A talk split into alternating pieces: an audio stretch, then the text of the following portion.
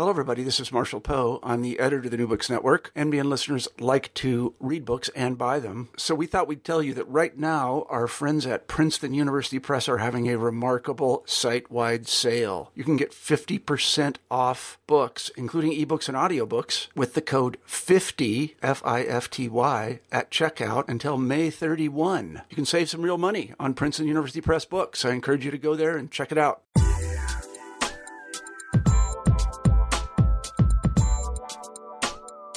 Hi there, I am Carla Nappi, and this is the New Books in Science, Technology, and Society podcast. Thanks so much for joining me today for uh, an interview about a book that I'm really excited about. So, this is Sophia Roosth's book, Synthetic how Life Got Made.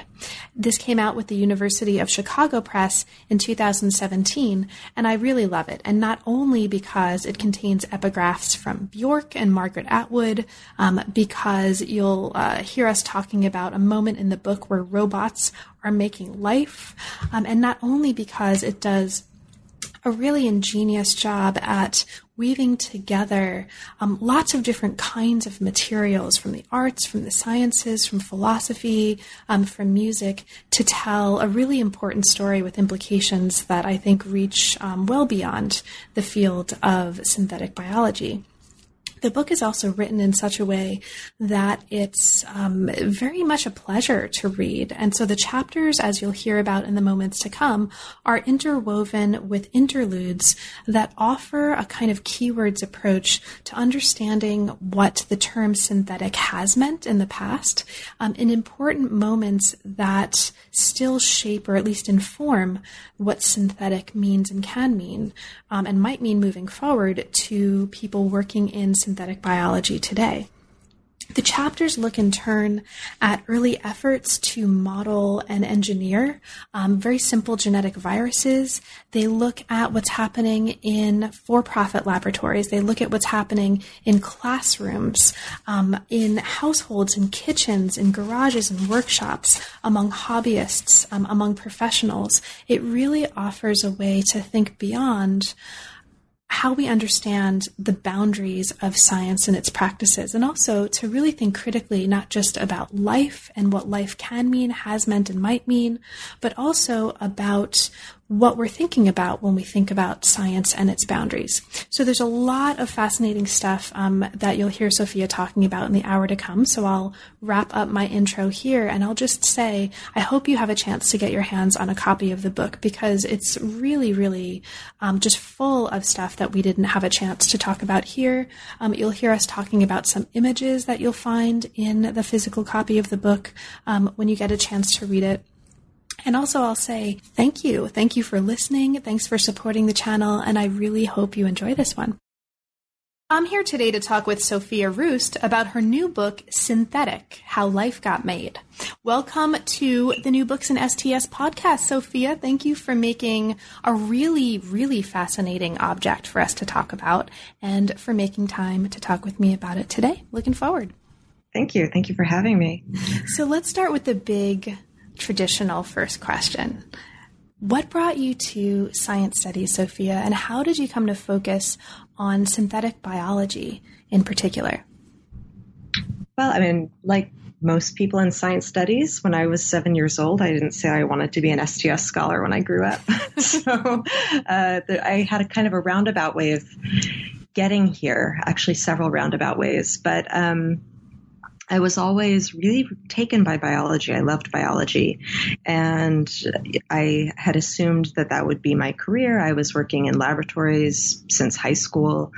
Um, and I took a course as an undergraduate um, in the introduction to anthropology just to fulfill some course requirements. And uh, the reason why I chose anthropology was because my mom had been an anthropologist and I thought, well, you know, I should try it. She also said that I should never become an anthropologist. She thought that this was the worst thing that could possibly happen. so I definitely wanted to sign up for a course.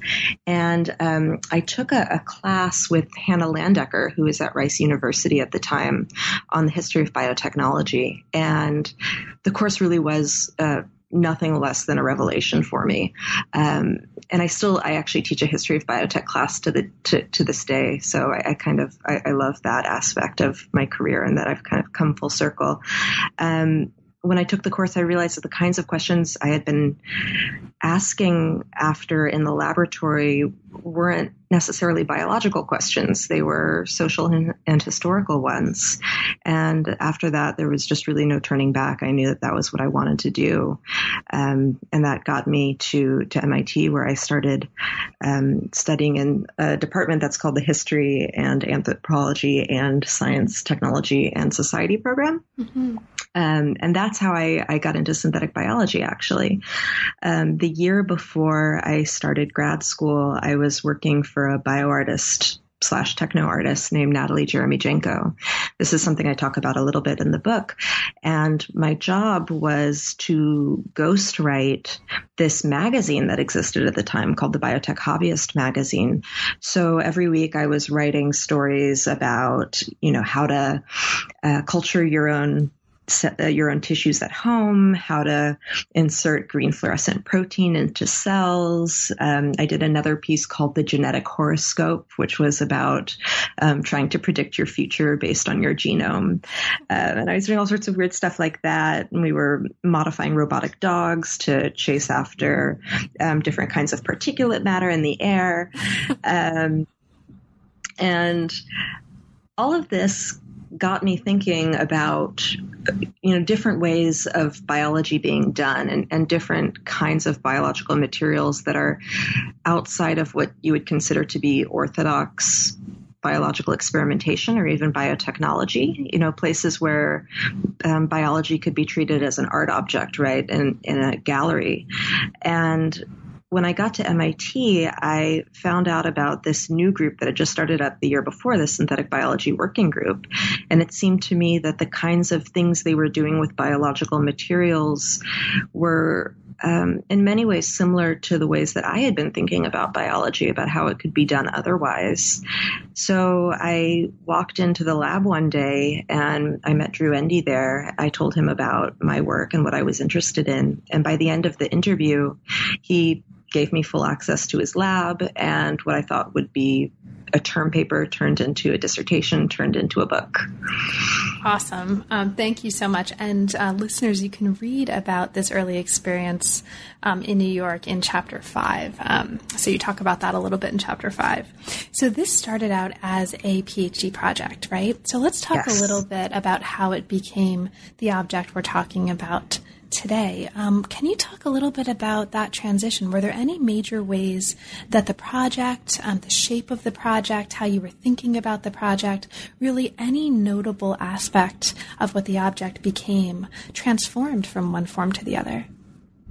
It transformed pretty radically. I finished my PhD in 2010, so it's been a long time since I submitted the dissertation.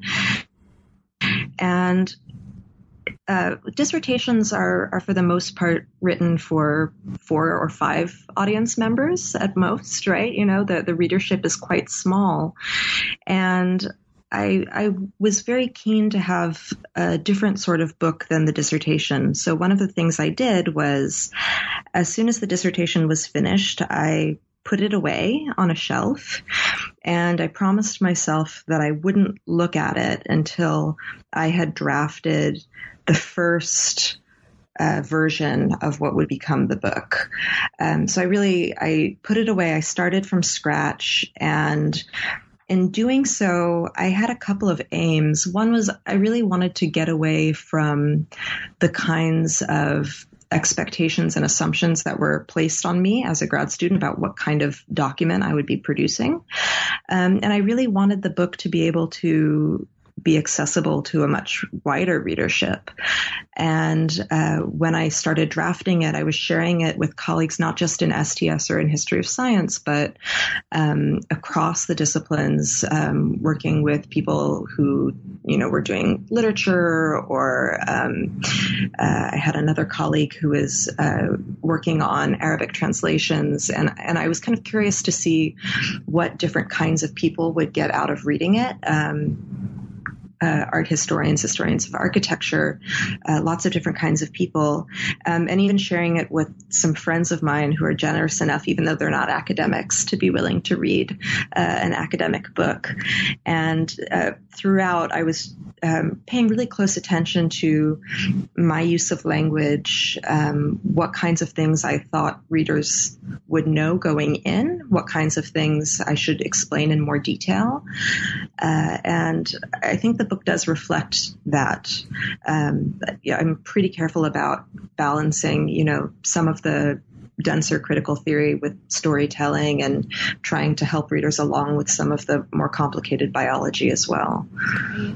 Yeah, it's definitely an extraordinarily readable book. Um, and we'll talk about um, some aspects of the writing that I think are really exciting in a few moments. But first, let's dive in. And what I'll do to kind of set the stage is just talk a very little bit um, about some of the kind of major stuff happening in the introduction. Um, mm-hmm. And then we'll open up into talking I think about the structure.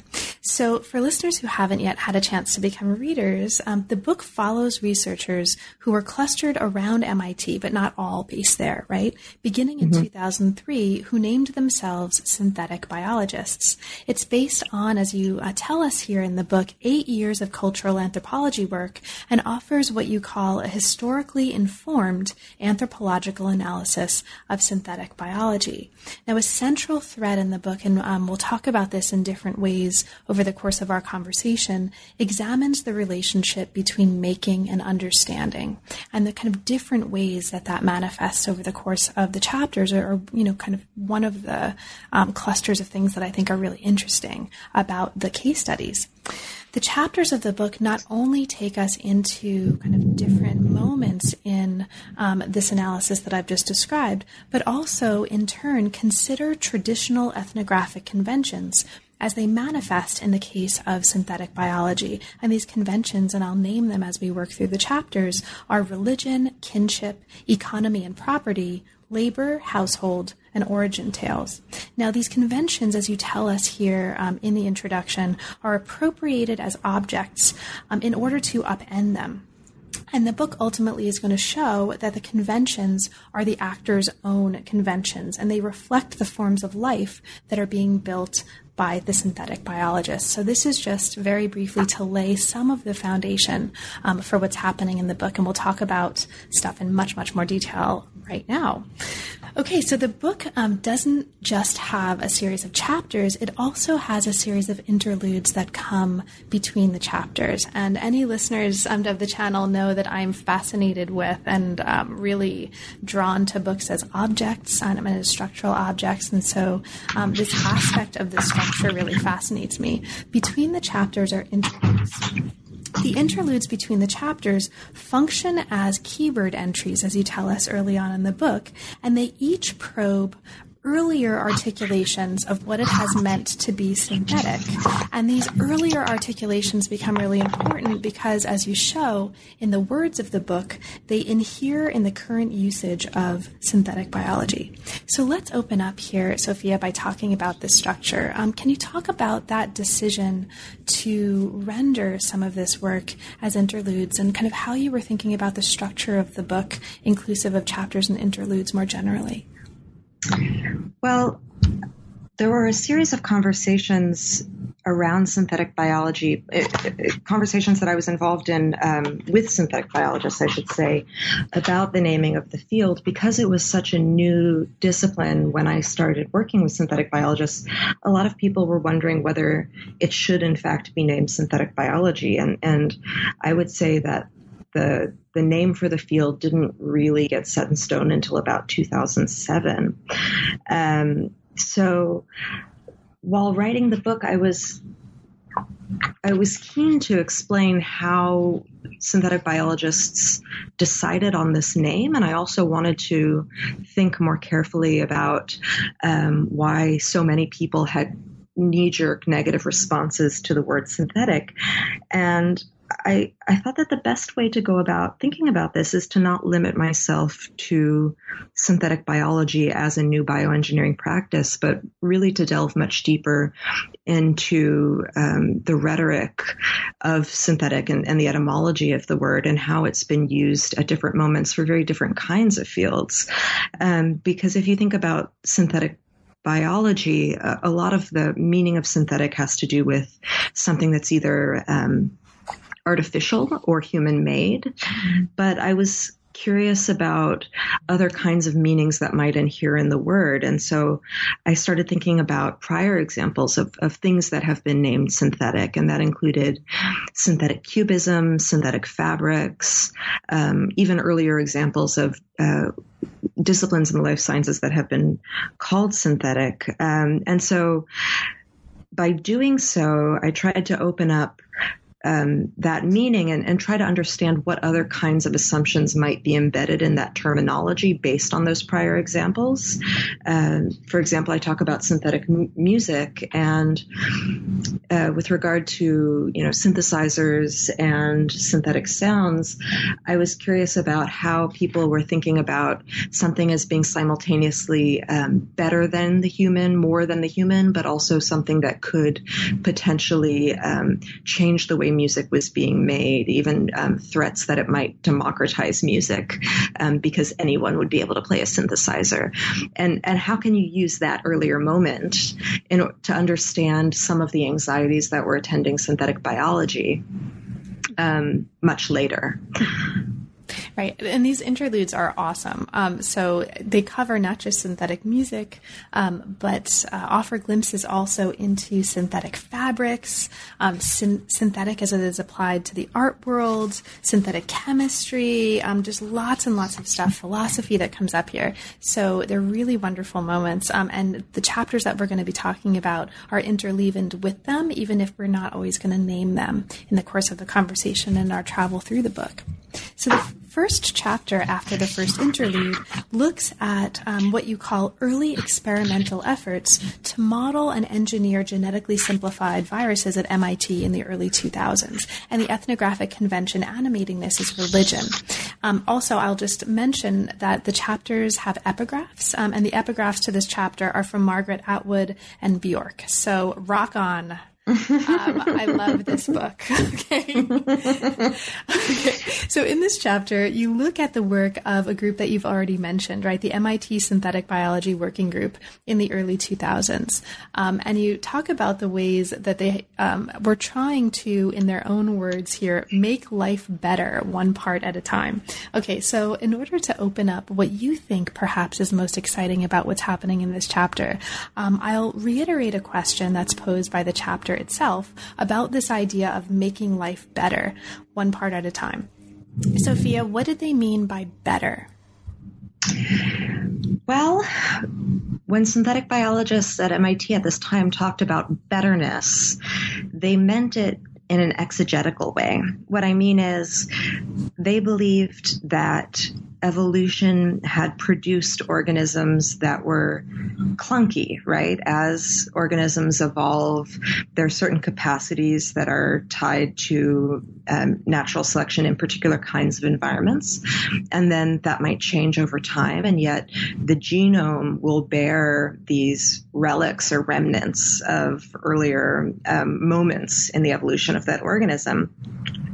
And what synthetic biologists told me was, well, that that makes organisms difficult to understand. When they said difficult to understand, they meant hard for humans to make sense of those entities as an engineering platform because their primary goal was to um, modify those organisms and through the work of modification understand them better so betterness was an attempt to make genomes and by extension organisms themselves more rationally designed. Um, and we could talk more about what rationality was uh, for those synthetic biologists. But what I was most interested in was the betterness uh, that got attached to design practices, right? How can, how can we design something to be better if betterness means something easier to understand. And that got me um, pretty deep into the history of design and to ideas about form and function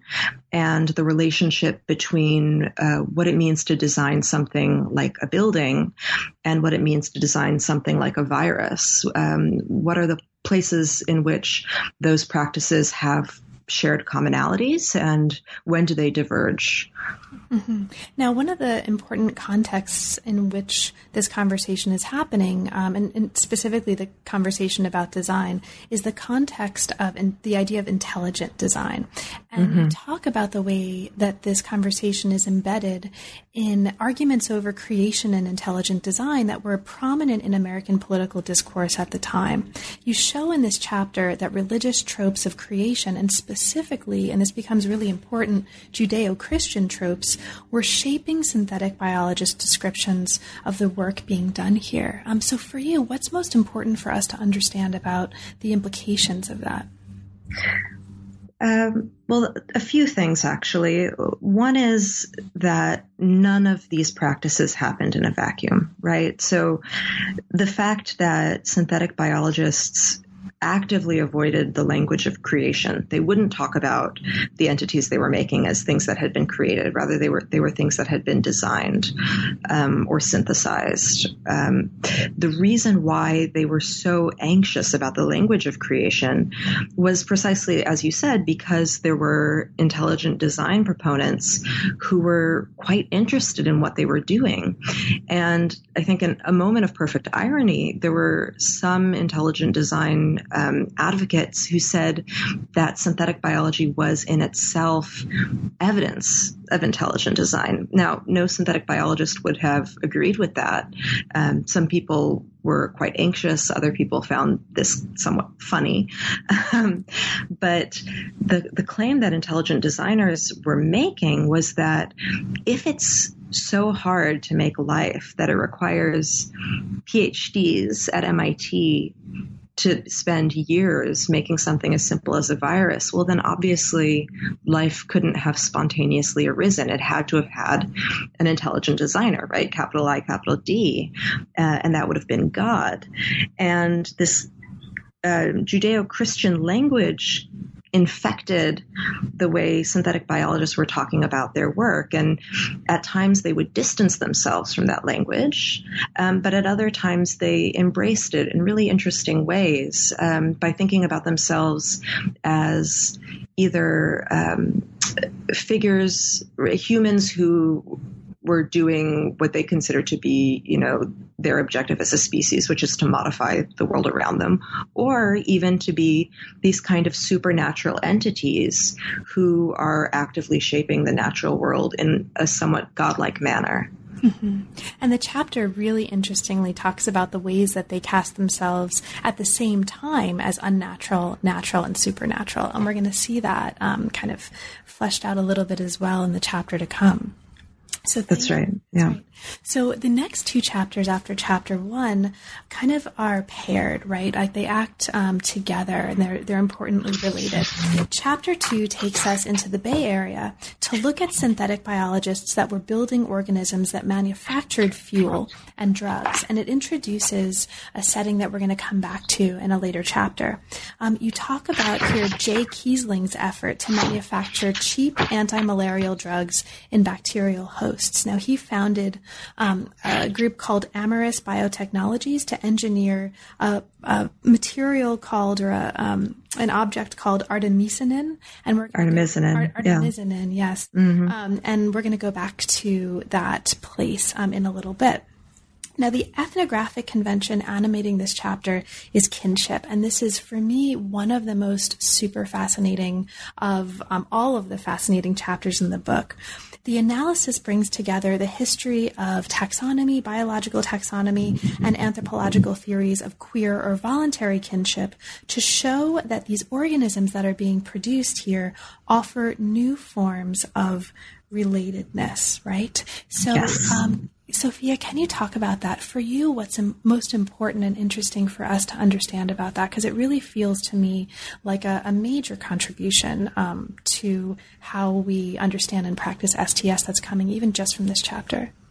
Well, thank you. Um, so I should say that before I wrote this chapter, I, I was giving a, a, few talks based on it um, in different kinds of uh, conferences, and it was the chapter that was by far um, well, it got me in the most trouble. Really, I think um, synthetic biologists hated it because I was using um, the anthropological category uh, of queer kinship, which is also something that's part of a growing literature in queer theory, to talk about the organisms they made. And you know, the audience that I had expected to be most responsive to it um, were, you know, feminist STS scholars, and they didn't like it either because um, I was using. Uh, feminist theories in order to explain genetically modified organisms. And so, sort of like, you know, GMOs bad, queer kinship good. How can you possibly place these things in conversation with each other? Um, but the reason why I did so was because I'm I'm quite um, invested in what uh, some social scientists and anthropologists have talked about as lateral thinking. Um, this is something that Bill Maurer has written about with regard to Islamic banking. And um, Stefan Helmreich talks about it as a form of what he calls a thwart theory. Uh, and what that means is not treating critical social theory as um, something that's secondary to description, right? It's not like we have our primary story about what's happening in the world and then we just apply our theory to it. Um, actually, it's about thinking about shared ways of knowing and understanding the world um, that can be read against or in tension with one another. Um, and elsewhere, I've written about this a little bit with regard to what feminist STS can glean from scientific theories. So, in short, what I'm really interested in doing is holding social scientific or STS theories in parallel uh, with scientific theory, just to see what happens and what kinds of new emergent generative ways of thinking about the world around us might uh, arise. So, to do that in this chapter, I started with a, a really simple question, uh, which is if you look at one of these microbes that's being made in a synthetic biology laboratory, right, it, it bears genes from lots of different kinds of species, and I, I list some of them. It could be Icelandic hyperthermophile microbes or petunias or any number of other things. And so that doesn't square with the tree of life as we're used to thinking about it. And I wanted to understand how biologists were thinking about biological relatedness and taxonomy in light of these new organisms that didn't fit into our received notions of how to understand what a species is. Um, and this is this this questioning of relatedness is something that anthropologists do really well, right? the bread and butter of classical ethnography is thinking about kinship and how kinship ties are formed and understood. But kinship theory has gone through um, some radical changes in the last, I would say, three decades. And here I would um, start with the work of David Schneider, who points out that anthropologists themselves um, can use folk categories to understand kinship, right? Our theories aren't immune to our own assumptions. And in that case, he was talking about biology as the ground of kinship. Um, in light of that work, a lot of feminist and queer theorists uh, began writing about what's called um, well, at first it was called fictive kinship, then voluntary kinship. Now we talk more about queer kinship. Uh, the ways in which people can form um, families, um, not through blood, but through other forms of alliance and sharing. And I thought that this was very similar to what the synthetic biologists were saying about the microbes they were making, that it wasn't about blood or descent or genetic material, it was about ongoing choices. And that's how I brought those two ways of thinking together. And I, I think that um, it's actually um, something that could, um, in my mind, shape not only how um, we think about biological work, but also how we uh, can I, I, think it can also feed back in to some of the theories of, of kinship and relatedness that are now ongoing in anthropology of science. I totally agree with you. And one of the really exciting things um, that comes from this chapter, and I should say for listeners, we could easily spend the rest of the hour just talking about this chapter. Um, there's a lot going on here. But one of the really interesting things that comes up is that you're adding a category of the post natural um, to this way of thinking about variations of natural and naturalness that we were talking about before, right? Unnatural, natural, and supernatural. Um, so this chapter asks us to think about the category of the post natural, in part because um, in the uh, words of the book here, right, uh, which include one of my favorite phrases of the book, nothing has pigness.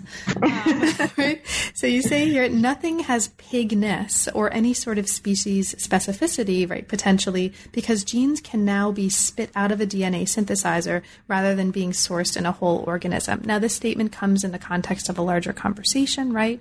Um, but mm-hmm. this is one of the chapters that's asking us given the analysis, to maybe think more expansively and think differently about what it is we're thinking about when we think about species and identity. Um, so, in terms of thinking about this in terms of post natural, can you briefly say something about um, the, this idea of the post natural as it animates part of how you're thinking here? Absolutely. So, the the word post-natural actually came from the work of an uh, artist named Richard Pell, uh, who started the Center for Post-Natural History in Pittsburgh. And if anyone hasn't been to the Center for Post-Natural History, I highly recommend it. Um, it's a kind of space that's um, inspired by the Natural History Museum, but all of the organisms that are shown in the, the Center for Post-Natural History are in some ways um, modified by humans. Um, so there are, you know, oncomice and Drosophila, uh, and it, it's just really a lovely and fascinating space. Um, when I was thinking about the post natural with regard to synthetic biology, uh, I was most taken by the way synthetic biologists uh, both embraced earlier histories of human modification of the natural world. And these were stories that go back to the Neolithic, um, the origins of domestication of animals um, and agriculture. Um, while also distancing themselves from it. So, so the, the story they would say is, well, you know, nothing has ever really been natural because um, humans, by their very nature, um, are changing living things all the time. Uh, obviously, this has meaningful political consequences. Um, it's no longer online, but for a long time, Monsanto had a timeline. Um, that ended with their company, but began with the Neolithic 12,000 years ago, right? So these claims of the natural do certain kinds of work in the world. Um, but with regard to this this kind of post natural thinking, I think this is something that's also beginning to become increasingly uh, common and, and increasingly uh, thought about by philosophers of biology. And this is something John Dupré has written about most recently. Um, he's very concerned with um, the how how species have become post natural, and the examples he uses include, um, for example, microbiome studies, right, which show that um, the majority of um, the mass of our bodies uh, isn't from any human lineage. It's made up of microbes and fungi and things like that, uh, which is a materialist understanding of the post natural, but it's also one inroad to get us away from this thinking about um, our bodies and our species as being something um, that is attached to genetic lineage. Great, thank you so much. And um, I'll just mention as well one of the really interesting things happening here, and really throughout the book, um, is was uh, for me, uh, or part of what you just said reminded me of that in invoking the work of an artist um, mm. at this Pittsburgh Center for Post Natural History, and this is the prominence of the attention to work give, uh, done by artists that you give in the book. And so here in chapter two, you begin and end with the work of an artist, Alexandra Daisy Ginsberg, called The Synthetic Kingdom. And I just want to flag that for listeners who are particularly interested in STS work that engages, importantly, not only work done by scientists in, in various places at various scales, but also work done by artists. And I think the book does a really great job of bringing those together. So, chapter three, um, paired with chapter two, we'll only have um, a chance to talk about very briefly, but this is an important extension of the analysis of transgenic kinship that happened in the chapter we just talked about, um, insofar as it looks at the relationship between genetic and then economic exchange in the work of synthetic biologists. And this is animated by the ethnographic convention um, of economy and property that I mentioned at the very beginning. Now, you show here the ways that analogies of life to other kinds of objects, right, textual objects, machine objects, really shape how synthetic biologists are framing decisions about intellectual property that include copyright and patenting, attribution, credit, and publishing decisions.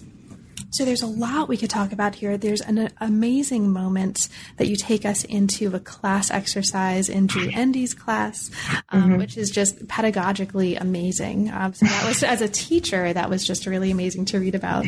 Um, but you also talk about this BioBricks Foundation um, that was founded by the Synthetic Biology Working Group in 2006. Um, and I feel like that might be a nice window into some of the um, material that's animating this chapter. So, Sophia, Sophia, what is the BioBricks Foundation? And for you, how does this help us understand um, what you think is perhaps most important for us to take out of this chapter? So the BioBricks Foundation started um, with the work of Tom Knight, who uh, was trained as an engineer, and his claim was that if scientists were going to re-engineer the living world, then they needed to start by standardizing um, very basic biological parts, beginning with genetic sequences. And so he had a series of specifications as to what would count as a standard, and he named that standard um, a biobrick part. Or the the biobrick is the standard, and the biobrick part is the thing that that um, adheres to the standard. Um, and what the BioBricks Foundation did was um, assemble some basic standardized parts. They would freely share those parts with other synthetic biologists who wanted to work on them. And then they requested that people who developed uh, other standardized parts downstream would then contribute them back into the database. Um, and there's lots of work um, in history of science and in anthropology of science about how standards work, how we arrive at standards. Uh, and as a result of that work, we we now know that standards uh, are achievements, right? They don't just happen; they have to be agreed upon and worked toward. Um, and here I'm thinking of the work of uh, Bob Kohler on Drosophila uh, as one example. Um, one of the things that that Kohler writes about in his book, uh, Lords of the Fly, is that sharing was a way of generating standards, right? The more he shared, not not Kohler, but um, the the Drosophila lab that he was writing about, um, the more T.H. Morgan shared his flies, the more they became standardized amongst different laboratories who were um, uh, trying to to build these standards in order to work together on shared questions related to genetics. Um, synthetic biologists were interestingly enough doing the opposite, right? They set up the standards because they wanted the parts to be shared rather than sharing things in order to generate a standard. And I think this approach to standardization was first of all influenced by um, the the synthetic biology work at MIT and its origins in computer science and electrical engineering in particular, which has a long history of trying to standardize parts, um, but also in um, MIT's hacker culture and ideas about either open science or copyleft science, uh, which rejects uh, intellectual property, uh, in particular patenting and copyright, in favor of um, a more um, uh, what we, would call um, freely licensed or open source way of um, generating new technological objects. Mm-hmm. Great. Thank you so much. And there's a lot of other stuff happening in this chapter, uh, listeners, that we won't have a chance to talk about, but it's really fascinating, especially um, for potential readers who are interested in issues of intellectual property and property at all and, and sharing. And it really does um, form a set piece with the second chapter as well. Now, this takes us into the fourth chapter. And this is, as I was telling Sophia at the beginning, this is a chapter where I have written in the margins robots making life whoa, like on one of the pages. and here's why, right? Here's why. So, chapter four looks at efforts to standardize labor practices in synthetic biology. So, the, the ethnographic convention we're looking at here is labor. This chapter compares labor practices in two companies. Um, one of them in Boston, Ginkgo Bioworks, is a startup that built an assembly line according to the principles of Taylorism in an effort to maximize labor efficiency. And so, the chapter talks um, in part about the ways that this is inspired by companies like Ford and Toyota. And in this context, um, we see a de-skilling of PhD bench work in favor of undergrad laborers. Okay, so there's a de-skilling, but the people doing um, the non-design work are kind of uh, younger laborers. The other case um, takes us into Amyris. Is that am I pronouncing that mm-hmm. sort of yep, right? Amyris. So Amyris Biotechnologies, and, and, we talked about this briefly in a previous chapter, which is in the Bay Area. It's a for-profit company, and here there's also a de-skilling, but instead of the manufacturing being done by like PhD students or undergrads, it's being done by robots. Okay, so we have robots making life here. It's really really interesting. Okay, now you show here, um, and I would love to talk with you about this for like another two hours, probably, because there's so much going on here, right? Um, but you show here, among other things, that there are particular forms of alienation that come from mass production and late capitalism that have fragmented the work of synthetic biology here between, on the one hand, high, high prestige design work, and on the other hand, low prestige kind of automated manufacture. Okay, so here at this point, to open up what's happening in this chapter, I want to go back to something that I mentioned at the very beginning of our conversation, and this is the connection between making and understanding. So here we have importantly a case where it seems like making and knowing are being decoupled from each other as practices. So, Sophia, can you talk about that in the context of what is happening here in this chapter? Um, and importantly, talk about the consequences of that decoupling um, for how we understand what's happening here. So I, am I'm, I'm uh, pleased that you wrote "whoa" in the margins. yes. um, uh, when I was um, workshopping this chapter with some friends of mine, um, one of uh, the people who had read it was an art historian, and she had the exact same reaction. She's like, I had no idea this is happening. This is amazing. I can't believe that new life forms are being made by robots. And I guess I had gotten so far into the field that I was surprised that she was surprised. I was like, well, yeah, you know.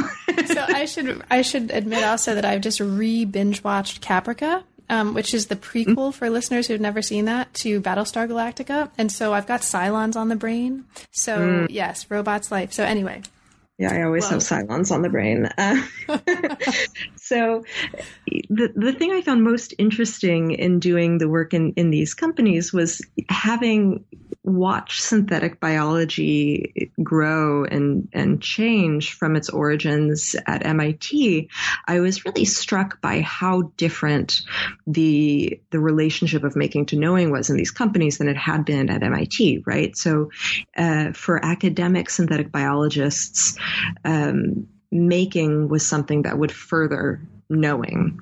Uh, and this idea is something that that really forms the heart of the book. What is the relationship of making to knowing? And obviously, this is a question that goes back as far as the scientific revolution, if not earlier. Um, I'm very much influenced by the work of Pamela Smith, um, The Body of the Artisan, who uh, you know, she's a scholar who's thought very carefully about um, theoria and practica. So when I started doing fieldwork in these labs, what I discovered was that um, knowing is not the goal of making in these laboratories. These laboratories look much more like um, biotech companies or pharmaceutical companies.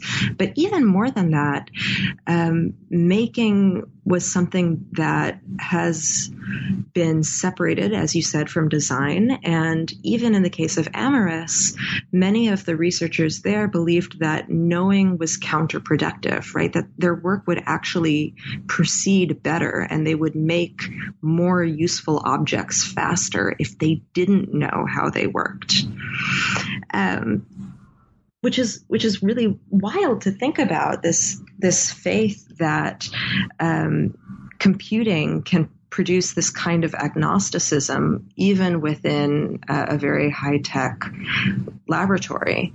Um, so what I wanted to understand was where did this agnosticism come from and what was its relationship to alienation? Uh, and to do so, I went back to to Marx to think about this more carefully.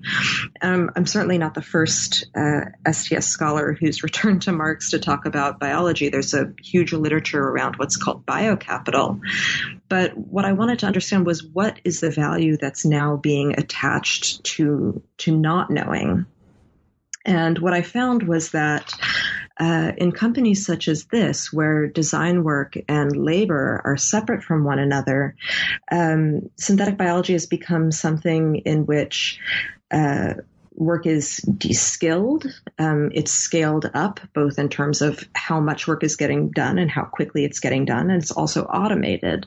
So what it shares in common with earlier synthetic biology work is the faith that engineering requires a decoupling.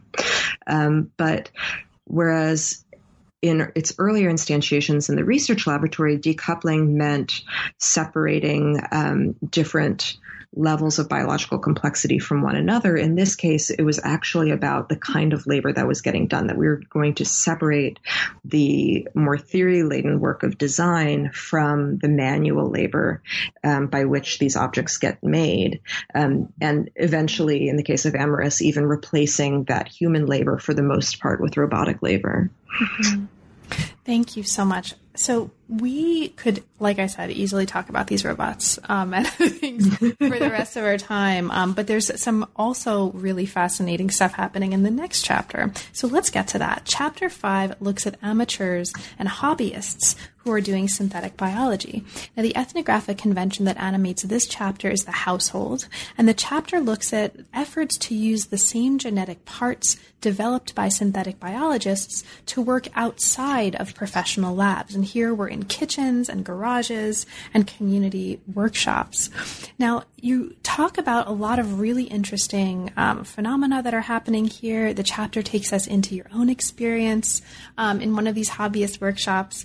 But one of the really interesting things that's happening, I think, that has um, consequences for how we understand science and its boundaries and kind of what that category means is that you're showing how these biohackers are practicing a form of public participation in science that potentially really problematizes the way we take for granted that science is something that has an inside and an outside.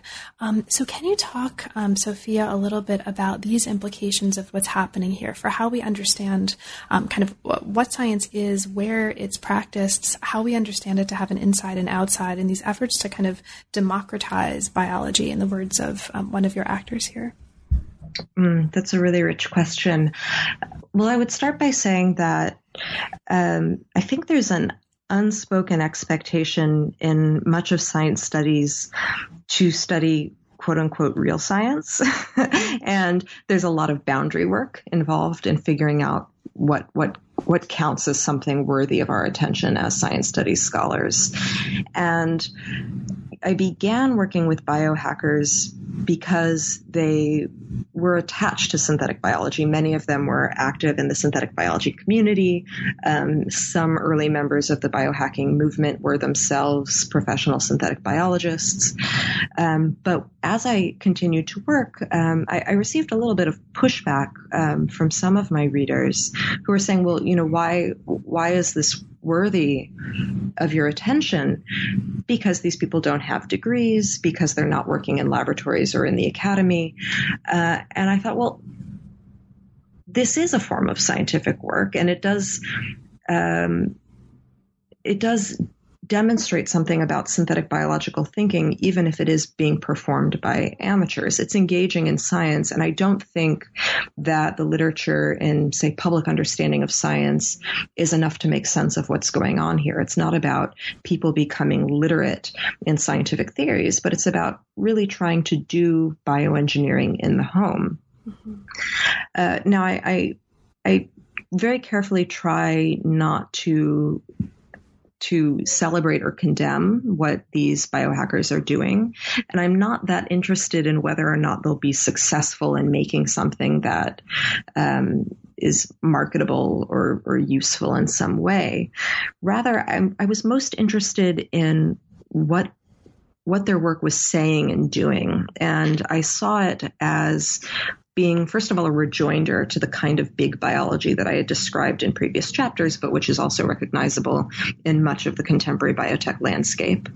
Um, and they were also claiming biology as a right, right? So the very work of doing biohacking at home was a form of political action in which they were laying claim to the democratization of biotechnology, that this is something that shouldn't be uh, the sole purview of people who have PhDs and access to BSL 2 laboratories, uh, but rather um, something that can be approached as a form of artisanship or craft.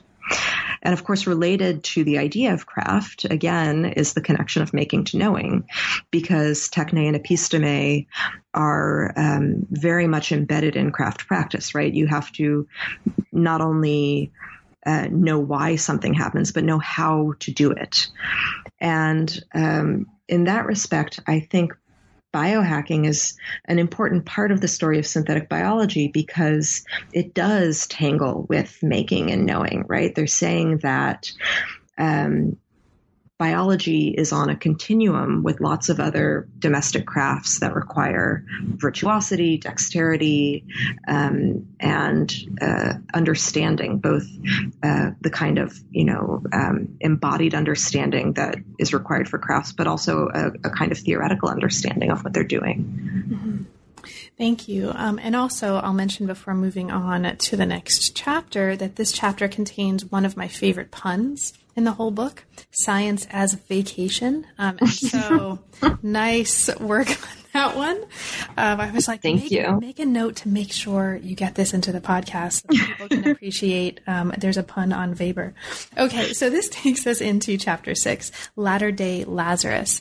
Chapter six looks at efforts by synthetic and conservation biologists to revive or resurrect extinct species, and the convention animating this chapter is that of origin tales. And so we have this nice um, inversion where the uh, discussion of origin tales happens at the end of the book, right? Now, among many, many other fascinating things that are happening here in this chapter is you're looking very carefully um, at ways that time and temporality are being considered and refigured here in this context. So we're taken into a conference in Washington, D.C. in May 2013 called Revive and Restore um, that entails lots of talks by people who are in different ways doing this. Um, and you also talk in a way about uh, how coldness specifically, and I have a feeling we're going to talk about this more, um, in your words, synthesizes and reassembles, queers and hybridizes biological time. Okay, so Sophia, there's a ton of really fascinating stuff happening here, but um, can you, for us, talk a little bit about what you take to be most interesting and important about what's happening with time and temporality as it's animating um, kind of what your actors are doing here in this part of the book? I think you can't talk about time and temporality with regard to the biological without starting with species. Um, and species have there are many different definitions of species i think at last count it's somewhere upwards of 50 different definitions of what a species is depending on what kind of biology you're doing but the definition that's most common um, is uh, the one that you would learn, for example, in a in a college biology course is a species is a reproductively isolated population, right? So organisms within a species can reproduce with one another, but not with organisms outside of that species. Obviously, this definition is specific to sexually reproducing organisms. You can't talk about species in that sense when you're talking about bacteria or viruses. It just doesn't make any sense.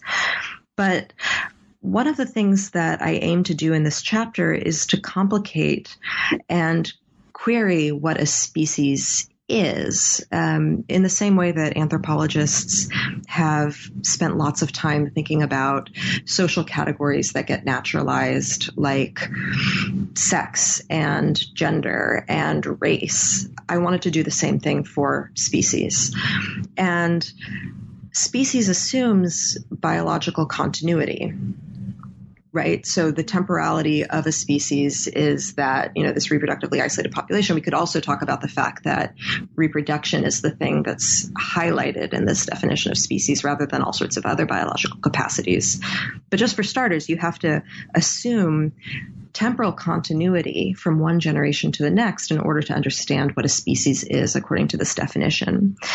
And when looking at these examples of de-extinction efforts, they require both very new kinds of technologies like DNA synthesis, but also very old technologies like the freezer. The freezer is something that um, other historians of life sciences, uh, like Joanna Radin and Hannah Landecker, have written about quite a bit.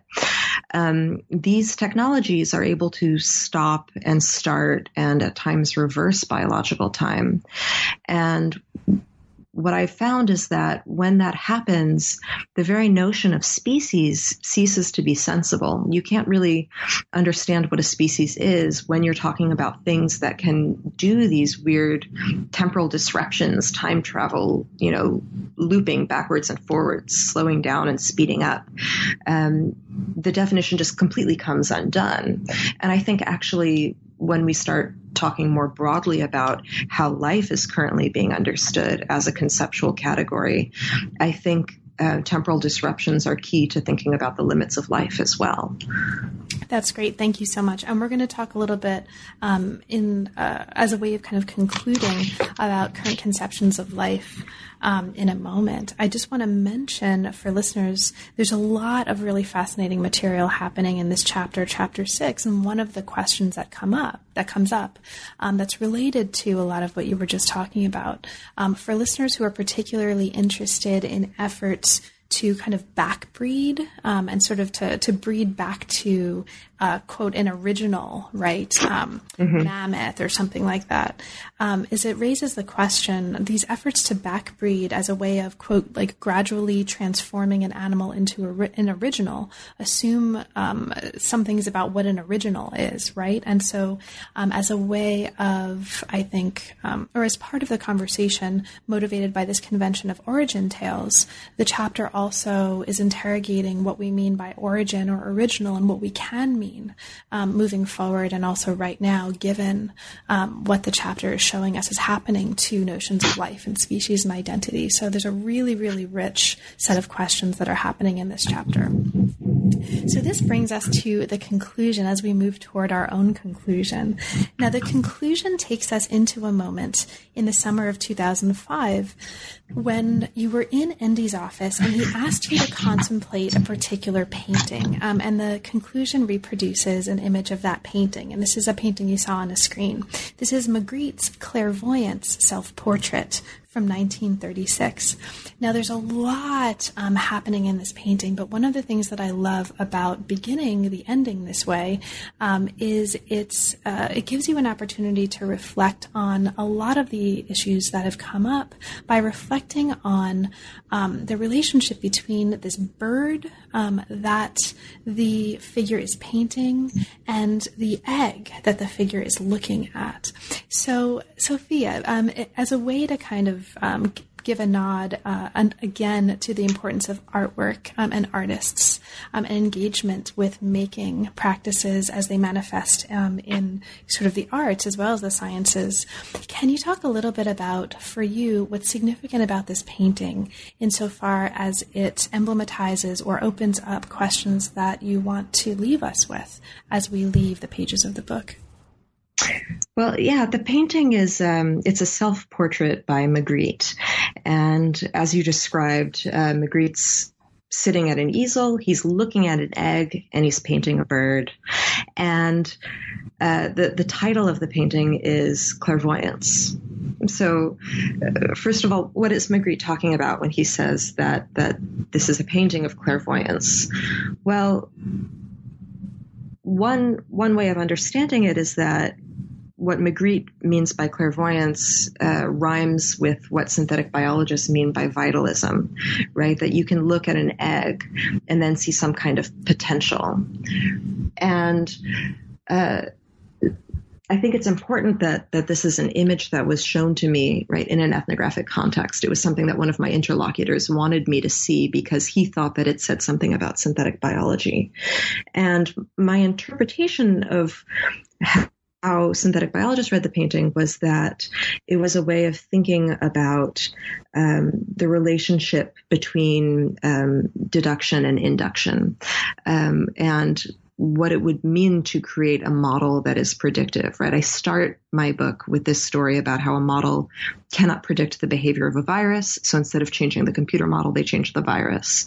Um, and the painting is in some ways gesturing toward that way of reasoning about how to um, think about and, and predictively understand life. Um, but what I what I take away myself from the painting is that synthetic biology is also um, what we might understand as a kind of anticipatory reasoning. Mm-hmm. What I mean by that is that. Um, in making these new forms of life, synthetic biologists aren't just understanding life, quote unquote, better, to use their language, but actually producing new kinds of theories. Um, and, and I talk about this as a form of interested making. Uh, what I mean is that um, these new organisms, viruses, microbes, um, even if we're to believe George Church, possibly woolly mammoths, um, are compelling objects, right? They they can, in some ways, uh, convince synthetic biologists of the properties of life um, that might not have preceded their own manufacture. So this is a kind of looped reasoning in which um, researchers want to understand what life is. They make new forms of life. They look at those new forms of life and then they say, ah, well, this is what life is.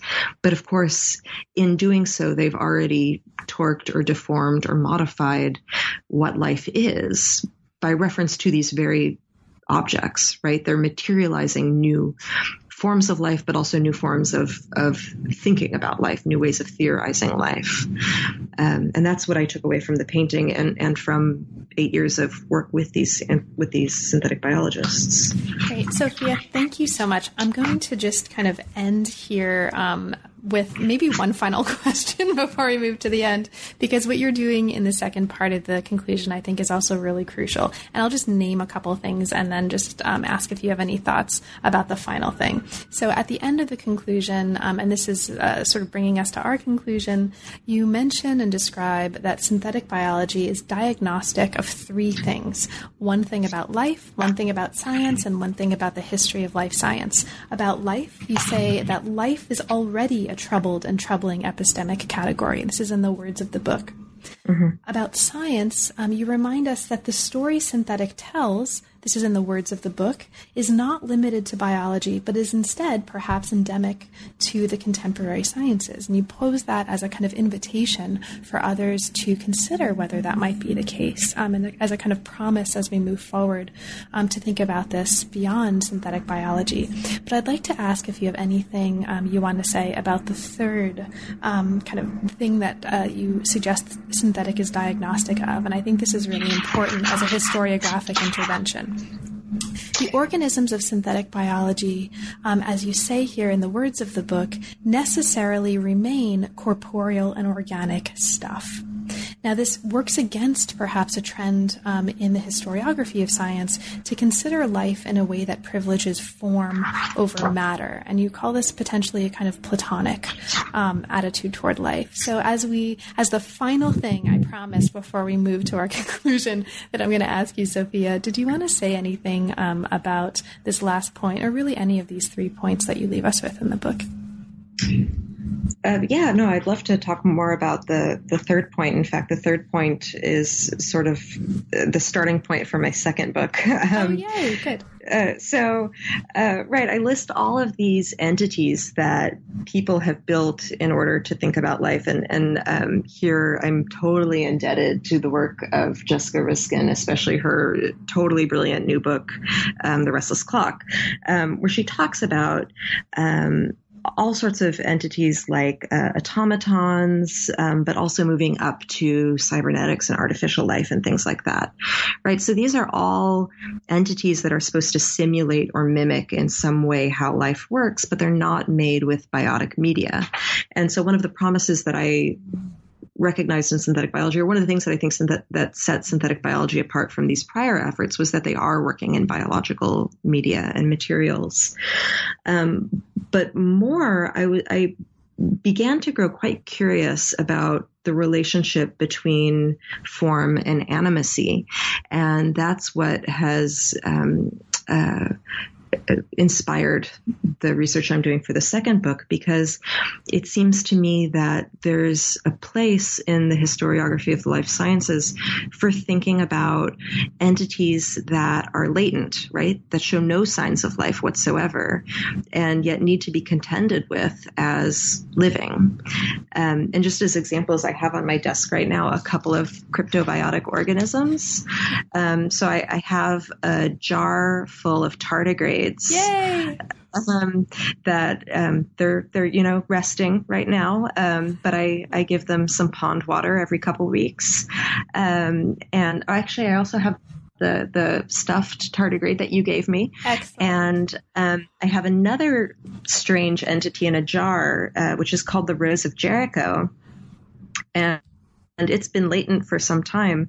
But if I add warm water to it, um, it will grow and blossom. And then if I leave it alone, it'll dry out and it'll just keep doing this again over and over and over again, um, which is why it's called the Rose of Jericho, right? It's all about resurrection. Um, so, so that's what I'm thinking about most of the time these days, these kinds of things that pause and stop and restart. And that's very much inspired by this question of Platonism in the historiography, of the life sciences, but also um, what I wrote about in the sixth chapter with regard to biological temporality. Fabulous. So, Sophia, um, there's a ton of material in the book that we didn't have a chance to talk about. And we've sort of flagged um, moments, but certainly not all the moments along the way. Is there anything in particular that didn't come up, but that you'd like to mention um, for listeners, and especially perhaps for listeners who haven't yet had a chance to become readers? Um, no, I think we've covered quite a bit.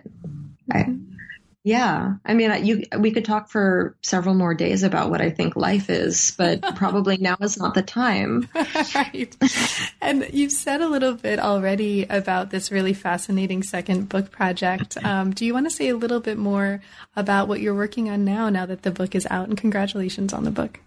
Thank you. Um, yeah, so the second book is nominally it's um, a historical and ethnographic account of geobiology, which is a discipline that joins earth sciences to life sciences to look at um, what's called uh, microfossils. Uh, so really tiny microbes that are very, very old, um, usually somewhere between like 1.6 billion years old up to 3.7 billion years old. Um, so anything pre-Cambrian explosion, basically. Um, and in writing this book, I've, I've drafted it as a kind of travelogue where I go to various places with geobiologists and I tell a story about these places. So I've been writing about a place in the Arctic Circle called Svalbard. Um, and there, this question of, of time and temperature is really important, um, but also Death Valley and Turks and Caicos in the Caribbean. And in the book, I'm uh, again querying the limits of life with regards to you know what counts as a trace and a trace fossil. Um, how can we think about these latent entities? Um, what what does it mean to think about life on other planets as a kind of formalization of life beyond Earth? Um, but I'm also um, I'm surprised by the fact that the topic has forced me to write differently and that my style has changed quite a bit in writing about this. And one of the things that I've been playing with um, quite a bit is writing from the perspective of some of the organisms that I'm writing about. Um, so, in the same way that I have these interleaved um, interludes in the first book, I'm uh, writing stories from the perspective of fossils. Like um, I have one about stromatolites, which are fossilized microbial mats. I have another one about ooids, and I could tell you a lot more about ooids, but I just suggest that people Google it, O O I D. Um, uh, a funny thing that, that was supposed to be alive but then was um, disproven called Eozoon canadense, uh, which was the dawn animal of Canada, uh, really just a crystal. Uh, and and um, most most important to to all of these stories is the fact that debates over what counts as life and non-life um, have been ongoing for some time, but they're continuing until today. I'm watching people actively debate when looking at a fossil whether it's alive or not, and I find that utterly fascinating. Um, that the question has stayed the same, but the answers uh, and the ways of arriving at an answer are so different. So that's another completely fascinating project. Um, and we need to talk about that when you're done too. So when that's done, email I will call you. And exactly. Yeah. and we will have another podcast. Um, Sophia, in the meantime, congratulations on what I hope is obvious, um, is a really fascinating book. Um, great job. And thank you for making time uh, and taking time away from the tardigrades and the ooids um, in order to talk with me about it today. I'll look forward to what comes next. Thank you. You've been listening to New Books in Science, Technology, and Society. Thanks very, very much for joining us, and check us out again next time.